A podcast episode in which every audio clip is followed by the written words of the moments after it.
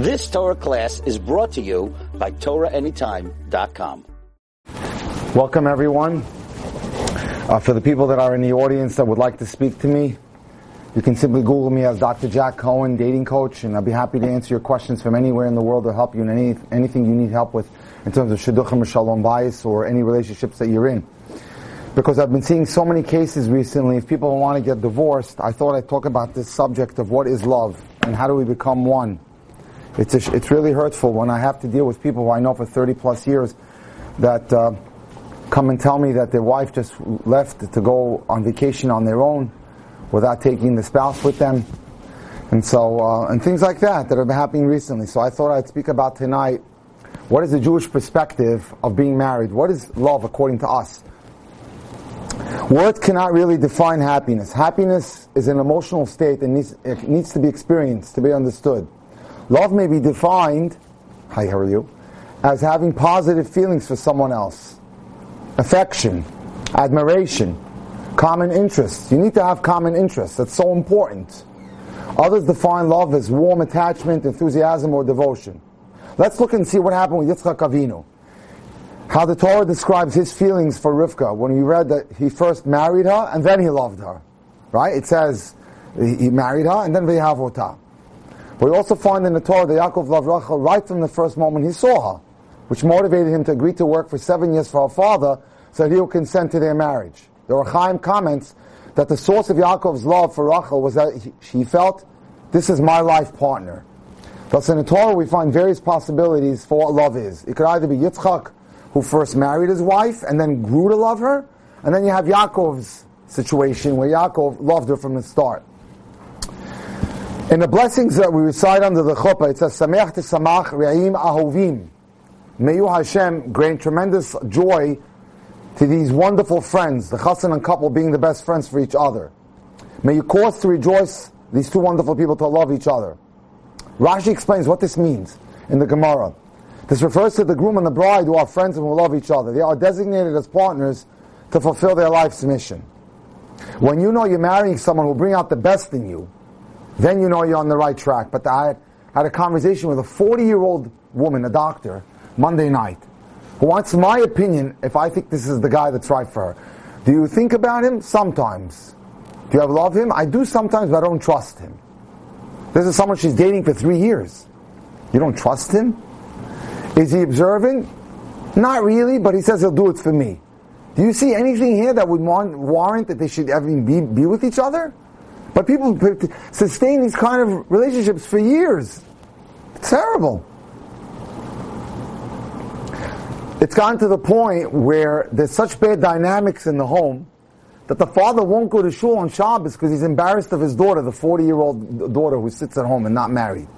It's really, sometimes things get really spun out of control. So now, what is love? For us, it's simple. We look at the Hebrew word, which is ahava. We take out the shorish, which is hav, and we understand that the root of love is giving. Hav means to give. It's a valuable concept that works both ways. We want to give to the person we love. It is also true that when we constantly give to someone, it increases our positive feelings for that person, which is why we love our babies more than anything, because we're constantly giving to them. Regardless of how anyone else defines it, what will count for you is your understanding and how you experience the emotion. A marriage in which both the husband and wife feel a strong sense of love for each other has a better chance of going, going smoothly if those feelings last. I had a case recently where a man's son came home from yeshiva, had a serious gambling debt, a six-figure gambling debt. Not a good idea to get into a debt in, in Israel when it's something known as the Israeli mafia. So anyway, the husband, I mean, the father and the mother had a nest egg that they put, put aside for the girl's wedding. Unfortunately, he tapped into it without telling the wife to pay off the gambling debt, so that uh, the the the the, li- the son's life shouldn't be jeopardized in any fashion. That tripped off a whole shalom bayis issue because she wasn't told, and when he told her what it was all about, she got upset, and now I'm trying to restore the shalom bayis there, but it's been pretty messy since. But if there's a unity of one, and we think to each other, and we think alike, and we're like guf echad, kelev echad, one should be understanding, or at least a little bit forgiving. In this case, the wife has not been forgiving at all. Okay, the wording in Mishle is Al call pishayim techase ahava. Love will cover up all problems, all mistakes, all criminal offenses, all faults. That regardless of the faults that someone has, if you love that person, you'll focus not on what you don't like, but what you do like. And this is ikari karim. When I deal with couples all the time, and I deal with dating people all the time, I say to them, no one is perfect. Focus on the positive. Everyone has negatives. Do a cheshbon of the positive and the negative when you're dating. And if the positives outweigh the negatives, and your needs are covered because you've created a top 10 list, this is something that I do for so many people. I help them draft a top 10 list of needs, not wants. I'm a very big, big proponent of the top 10 needs list. You sit down with someone who's a third party, and they help you draft a top 10 needs list of midos.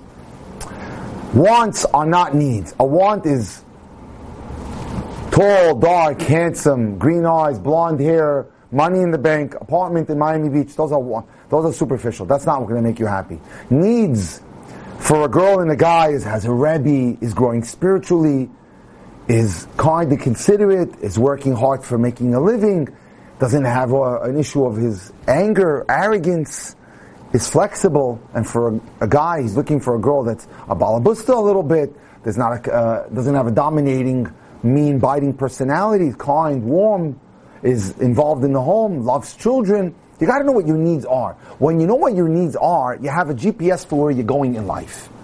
And that GPS sustains you through rough times of life.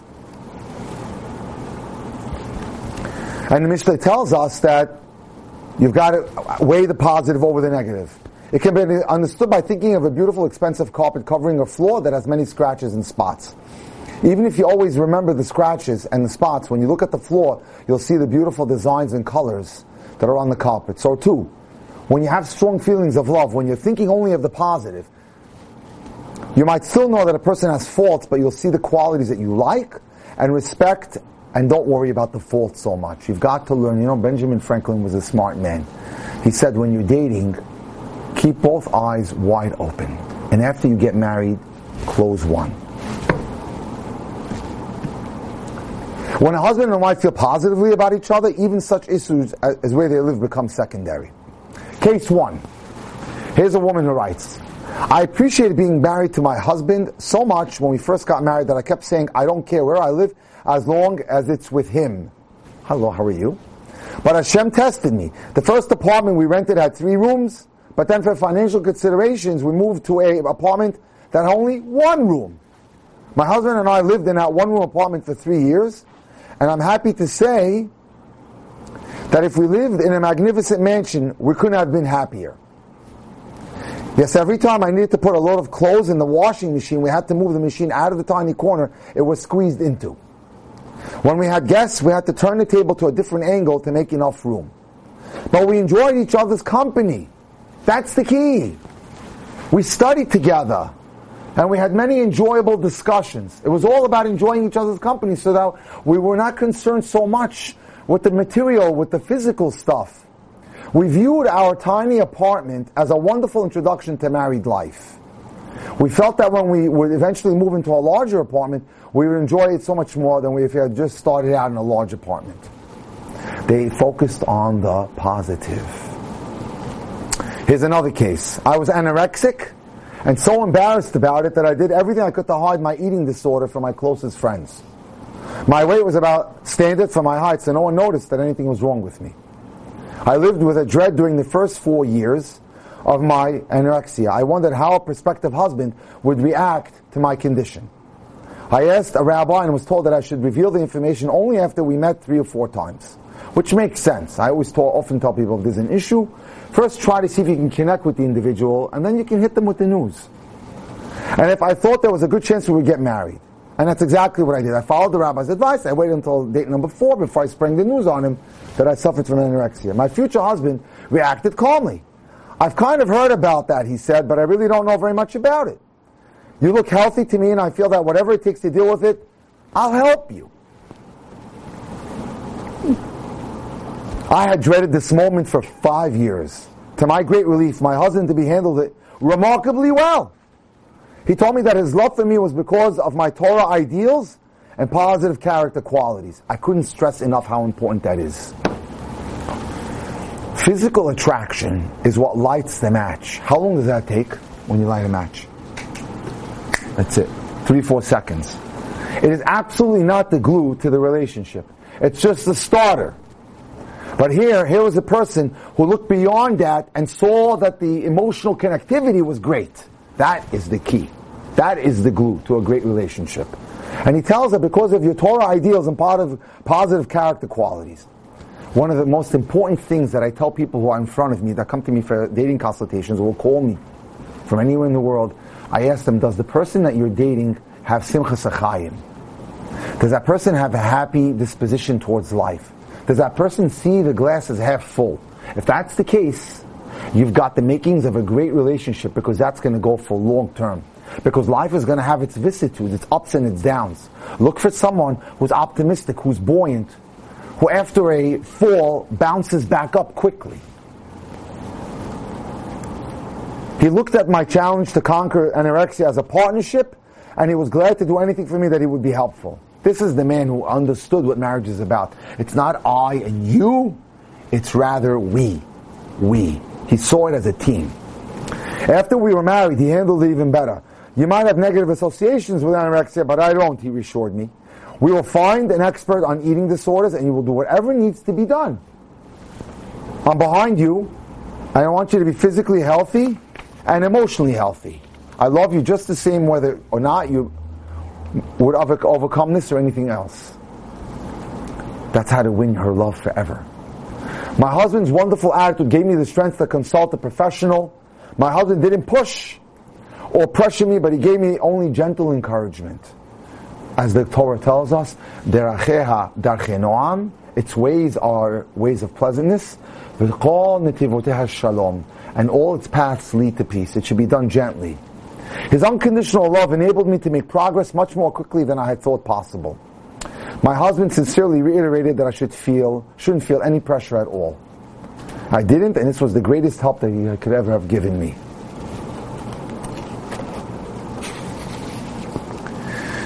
Maintaining love when your husband and wife does not talk to you the way they should is difficult.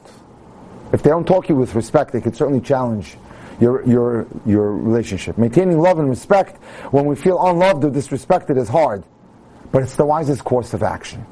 We all want to be loved and respected, and that's a basic universal need. Responding to a lack of love with anger or resentment or animosity and hatred will only increase those qualities in that person. You're only egging him on or her on to even act that way worse, more. And we don't certainly want to do that.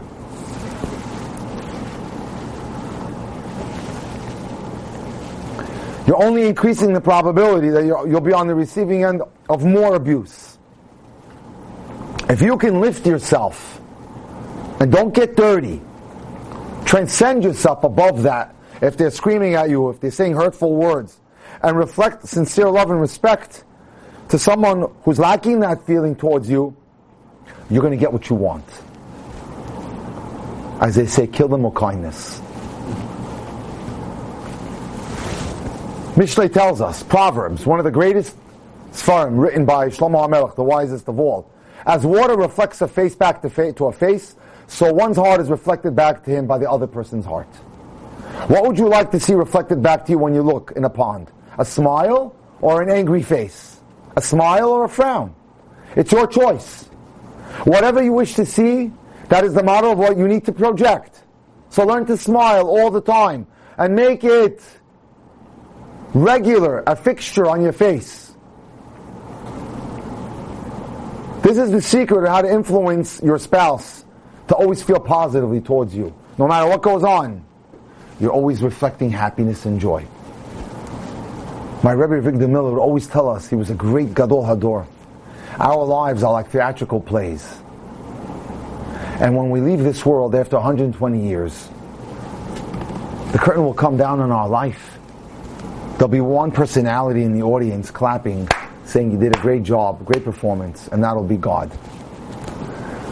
Our job in this world is to pull on a theatrical performance that's good. and to learn how to act, but not, not faking that you're not someone you're not, but you have to transcend your negativity. You have to transcend your depression by, by working on yourself. Now, even if you don't want to be like that, you don't want to be altruistic, or you don't want to be so high and mighty with your values, you ought to choose respect and kindness because it's, the, it's in your self-interest. Act in ways that are more, most likely to get you what you want. Causing pain by hitting, slamming back through words or deeds, whether it's your dating partner or, or your spouse, will only create a negative loop. Like an echo and a boomerang, what you send out will come back right to your face. Consistently talking and acting with love and respect and admiration and courtesy, even if the other individual isn't doing that to you, will only encourage those feelings in return. But you ask yourself, what if they don't? First of all, you have nothing to lose to try. What do you mean I have nothing to lose? I, don't I make myself vulnerable if I act nice and they don't? It's a common question. Although this question is common, there's no basis for it in reality. Whether or not you perceive yourself as vulnerable is your choice. When you act in an elevated manner, and you maintain your derech eretz, and you maintain your dignity and your nobility, you raise your level. Even if you didn't presently get what you wished for, but your gains spiritually are eternal because you didn't subject yourself and lower yourself to their level. To their level. When you, however, go the opposite route and increase resentment and bitterness, you're making yourself vulnerable to all types of psychosomatic and spiritual ills. Again, Rav Demill used to tell us, the number one cause for diabetes is anger. How many times can you take that delicate balance of sugar and disrupt it with a violent episode of anger? Our, our bodies are very delicate. The, the hormonal mechanisms that run our body are very sensitive. You can disrupt it only so much before you trigger a psychosomatic response to the body. Many of the problems that we have in our lives, many of the medical conditions, I can tell you as an MD, are because people get on physiologically from emotional states that are not healthy. Because when you resent, when you increase resentment and bitterness, you will act and react badly, harshly, loudly, violently, and will be creating a problematic loop, which is not good for the marriage and certainly not good for your health. By increasing and strengthening your love and respect, you're increasing your own emotional health. Even if the other person doesn't change for the better, and this is not just re- re- limited to marriage and dating, but can be to any aspect of your life, even in business, even if the other person doesn't change for the better, you have won a tremendous victory. You didn't lower yourself. How do we increase feelings of love and respect for the person that we're dating and the person that we're married to? How do we create love and respect for that person if the feelings don't come spontaneously? Since the Torah commands us to love people, it's clear that there must be something we can do to create and increase these feelings. If the Torah tells us, you should love your friend or your fellow Jew as yourself, that means it's legislating that it's doable. Otherwise, it wouldn't tell us to do it. You hear that? Okay. It's a common error to think that either we will love someone spontaneously or positive feelings won't be there. That means I can't do anything actively to promote feelings of love, which is erroneous. What can we do? When you focus on the positive qualities and virtues of another person, your positive feelings towards that person are increased. Look for the good. Focus on the good, and you'll think good about that person. Rabbi Weinberg, who was the founder of Aish Torah, said something beautifully. Love is the pleasure of seeing the good in another person. Excellent. Again, love is the pleasure of seeing the good in another person. I was single at the time and I felt that this was going to be very easy for me, someone writes. I tend to see the good in people and I was certain that when I would get married, I would automatically see the good qualities and traits of my future spouse.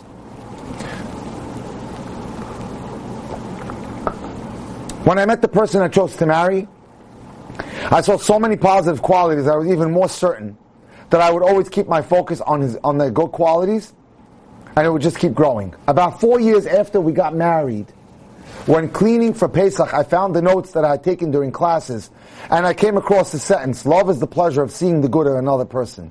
To me, right at that moment, this was not at all the same sentence I had written at the time of the class. At that time, I felt a great sense of anticipation for the future. I was dedicated to putting this concept into practice. By now, I found that I was largely focusing on the mistakes and faults of my spouse. I wasn't putting it into action. I kept thinking about what I didn't like about my spouse, what was annoying about my spouse. Now this sentence hit me like a slap in the face. The idea had made total sense to me when I first heard it four years ago, but now it even made more sense. But with experience, I knew that it wasn't going to be as easy as I had thought. I kept repeating the words, positive qualities, when I, whenever I saw or thought about my spouse. I kept reminding myself of their dedication, their honesty, their hard work, their integrity, their responsibility. responsibility. And what did my spouse do for me? Thousands of things. Whenever I needlessly thought about what wasn't done, I quickly asked the question, what am I grateful for? And I have a lot to be grateful for. One of the things I tell all my clients and all my students is to read the thank you card every day and to make a list once of 50 things that you're grateful for and read that list every day. This is what I've been doing myself almost every day for the last 20 years. And it has an amazing effect as you start your day with gratitude. You focus on the good. It's one of the greatest ways to get God to give you what you pray for. Because He loves people who are grateful. And the worst sin in the world, we know clearly, was the sin of complaining. How do we know that? Because when the spies came back and had nothing but negative to say about Eretz Israel, Hashem said, You complain tonight for no reason? I will now make this night the night of complaining for the rest of the history of the world, otherwise known as Tisha B'Av. There is no worse sin in the world than complaining. Nothing gets under Hashem's skin worse, literally, than when people complain. So I tell this to young couples. I tell them to write this idea on a piece of paper and put it into the Yom Kippur Machzor. So every year they could review it. I am interested, I'm looking only in the good of my spouse or the dating partner. This way they remember it every year when it's time, Lag BaOmer, I mean on Yom Kippur.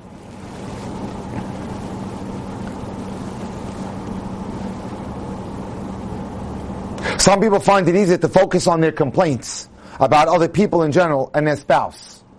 They keep building up their database of resentment. They repeat to themselves over and over again what they dislike about their spouse and the stressful things that they've said to them or done to them. The list keeps growing.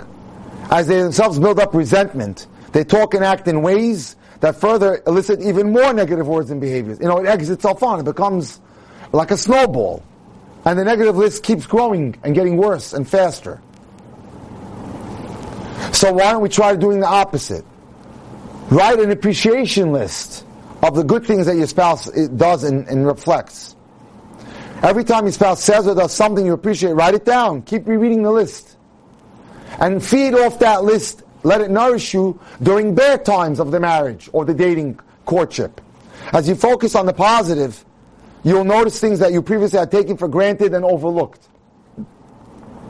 And your positive feelings will create an atmosphere in which your spouse will say and do more positive things.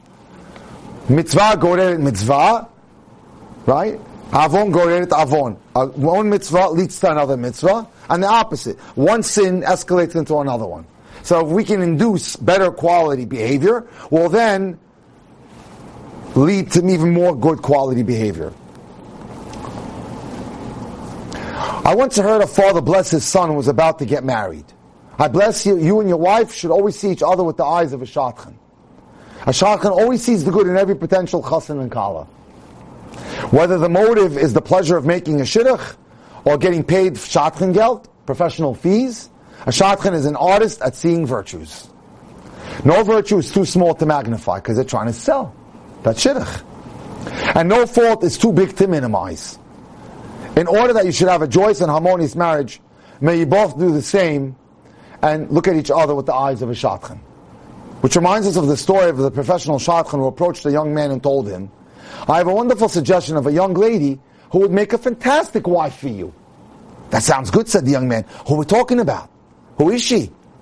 As soon as the shadchan mentioned her name, the young man explained, Ah, you're just making fun of me. Of course not, the shadchan said defensively. What objections do you have? The fellow said, She's blind. Said the shadchan, that's a virtue, not a fault. She won't see what you're doing and how you look, so she won't have any complaints about you. If you fix or paint something and it's not a perfect job, she won't notice it. Said the young man, but she's mute. That's another virtue, argued the shadchan. She won't say anything to you and you won't have to listen to her talking nonsense. She certainly can't yell and scream at you. Said the young man, but she has an awful limp. That's also a virtue. The shadchan explained. If you want to leave the house, she won't be able to run after you. Complained the young man, but she's hunchbacked. You're not perfect either, said the shadchan. You'd be married by now if you were. You should really be able to tolerate one little fault which is trivial compared to all of her virtues. Look how they sell. Hmm? Common goals. When two people know they have common goals and are partners in reaching their goals, they are a team. It's all about I and you becoming a we. The success of one is the success of the other. Both members of the team encourage each other. And you should be able to see these subtle things when you're dating. You certainly want to be able to see them when you're married. There are many ways that you and your dating partner or spouse are partners. Your partners are fulfilling your life's mission. Each one might have a different role to play, but together you will help each other fulfill that mission. And one of the things you should be asking yourself when you're dating is, will the person that I'm going out with help me to become the best me that I could become? Will they help me realize my best potential? You are partners in bringing the Shekhinah, which is Hashem's presence, into your home. You are partners in serving God, in Torah, in doing mitzvahs, in doing kind acts. You are partners in raising a family. You are partners in Midos development. And there's no greater lab in the world to become the best you than in the framework of marriage. I spoke last week in the city to an audience of about 150 people. Most there were 40 and above, single. I said, you're never going to see the best of you. You have no one to share an apartment with. You don't have to worry about someone getting in your way. You can do whatever you want, whenever you want to. There's no 3 a.m. feedings. So you're never tested. And if you're never tested, you're never improved. Because it's all about building your muscles. And you have to have a weight to be able to become stronger. That weight is the person who's Ezer Kenegdo. She's your helper, he's your helper, but they're also, they oppose you. They oppose you in order to bring out the greatness in you. Let Litzaref, to purify you, like silver. You are partners in creating a meaningful and emotionally fulfilling life. It's so painful to observe a husband and a wife acting towards each other as opponents, when they could view themselves as mutual partners in a great project. You build your marriage when you see your spouse as a partner whose interests are your interests and whose concerns are your concerns.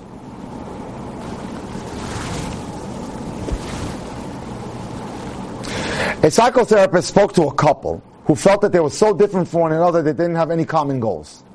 He first asked one, then he asked the other, would you like to live a happy life? Both the husband and wife replied, yes, very much so. Great. I commented, this is your common goal. Let's see how you both can treat each other in a way that will give each of you a happy life. They both said that they hadn't looked at it in that way, and yes, it made sense that they had that in common. I could like, I'd like to help my spouse live a happy life. I told them you both have a lot more in common than you think. You both want to live a Torah way of life. You both need to breathe and eat. You both want to raise a family. Compared to what you have in common, your differences are petty. Spend an entire week trying to find more things that you have in common and keep a real list of those findings. When they spoke to me a week later, they said that they were amazed at how much they had in common. They were amazed at how much similarities they had. When they prepared for Shabbos, they both viewed it as a joint venture to observe Hashem's day of rest. They realized that they were both children of the Creator. They had a common ancestor, Adam and Chava, Noah, Avram and Sarah. They couldn't wait to find even more things that they had in common. Case. I was eaten up with jealousy and envy. My spouse was okay, but not everything that I wished for. Every time I heard about the positive qualities of someone else who just became engaged, I felt more than a tinge of jealousy. I was consumed with envy for other people who I felt had better partners than I did. I went to an elderly rabbi who was known to be an elevated scholar. He listened to my story non-judgmentally and with total acceptance and compassion. Then he said to me, each individual has a unique mission in this world. Very important lesson, ladies and gentlemen. Only you have your unique task to fulfill. People are not jealous of the eyeglasses of someone else. Each person needs glasses that are appropriate for their eyes, their prescription. So too each person has a marriage partner who is exactly what he or she needs for his or her life mission in this world. Your own accomplishments are independent of what anyone else has or does. So he told us, carry out your mission in this world with simcha, with joy. This joy is an aspect of loving God, who in, in his infinite wisdom has given you what is for your ultimate eternal best interest. So I left inspired by this thought. I can't say I was able to integrate it immediately, but little by little this concept became integrated into my everyday thinking. Case number two. All through high school and seminary, I was more introverted than most of the other girls I knew. I was told by my parents, my teachers, and my friends, you must become more outgoing if you ever expect to get married. You're just too quiet. Deep down, I said to myself, I know that Hashem will find me a, a groom, a chassan, who will appreciate my love for being quiet, for more silence. I once heard that an introvert is someone with such a rich inner life that he or she doesn't have such a strong need for others. I plan to marry a super learner, a masmid, which we say in Hebrew, someone who's very diligent in his learning, very serious learner. We would both share a love for Torah, his Torah study, and I would do everything I could to prevent disturbances while he was engaging in his Torah scholarship. I mentioned this to a couple of people and they said, you're dreaming. You're a dreamer. It's almost impossible to find anyone as you pictured. I called the rabbi up who I thought might be sympathetic and I asked him if my plans are fant- fantasy or realistic. He validated my position by telling me, most guys will not be suitable for you as you are now. But you only need one person in order to get married. As I always tell my students and my clients, you just need one. The Chofetz Chaim's son wrote that his father would praise his wife as being the source of his success in Torah scholarship. She took care of all the material needs without involving him. They owned the store. She ran the grocery store while he learned. His merit in Torah was a partnership, and she was an equal partner to all of his successes. The person I called told me that he once attended an entire day of lectures given by nine rabbis.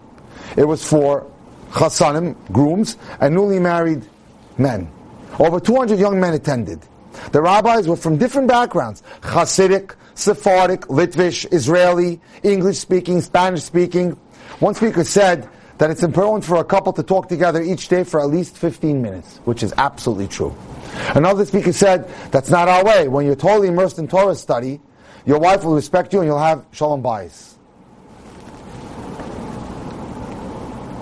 Finally, someone suggested the man who eventually would become my husband. He was the biggest masmid in his yeshiva. That means he was the most diligent student in his yeshiva. He was friendly. He had a healthy personality. He didn't waste time. He told the shadchan that he wanted a quiet girl who wouldn't merely tolerate his constant devotion to Torah study, but shared the ideals that he had. Even on our first meeting, he told me Torah thoughts. He told me how his ideal was discussing words of fear of God with his wife. That's exactly what I wanted to hear. We are not married many years, and I greatly appreciate my husband's total devotion to Torah study. He appreciates my enabling him to learn without unnecessary disturbances. He shares Torah thoughts with me, and we study from books together on a regular basis. Because we're both equally satisfied with each other, we are free from conflicts and quarrels. We feel as joyous together as other couples who spend much more time speaking to each other. The Torah tells us that a husband and wife are considered as one unit. As the Ramban states, through the sanctification of marriage, a husband and a wife become the closest of relatives. This oneness is even stronger than being partners. In a regular partnership, you care about the welfare of your partner, but the partner is still separate from you. But when you see yourself as one, however, there's a total sense of unity. When a husband and a wife view themselves as one, the pain and pleasure of both are important to each other. You see yourself as a single unit. Having this consciousness will automatically make you close to each other. You'll both consider the total welfare of each other. You're concerned about it. And the famous story, Aryeh Levine was the chief rabbi of Jerusalem. His wife's foot was bothering her. They went to the doctor. And when they finally got to see the doctor, he asked the rabbi, what's going on? He goes, our foot is hurting. Our, not hers, not my wife's, our. It's one unit, one entity. Guf echad v'lev echad. One body, one heart. Imagine sitting down to drink a cup of coffee. You're a bit tired and you're expecting the coffee to give you a little bit of a push, a lift, and revive you in the middle of your day. Or you might not be a coffee drinker, but on a special day, you indulge in a cup of coffee. As you take the first sip, you barely contain yourself from spitting it out. Instead of containing sugar, it has salt. The big question is, will you get angry at the person who made the mistake? Regardless of your temper, the one instance when you wouldn't lose it is when you yourself are the one who put in the salt instead of sugar. Even all you had to do was read the word salt and printed in large letter on the container. When you view yourself and your spouse as one, just as you would not criticize yourself for that mistake of putting salt in your own coffee, so too you shouldn't say anything derogatory to your spouse. Because she's you, and you're her, so you're one. And if you do feel a strong need to say something, how about, I'm grateful to you for usually putting in sugar, but this time you did salt. Start with a sweet gesture.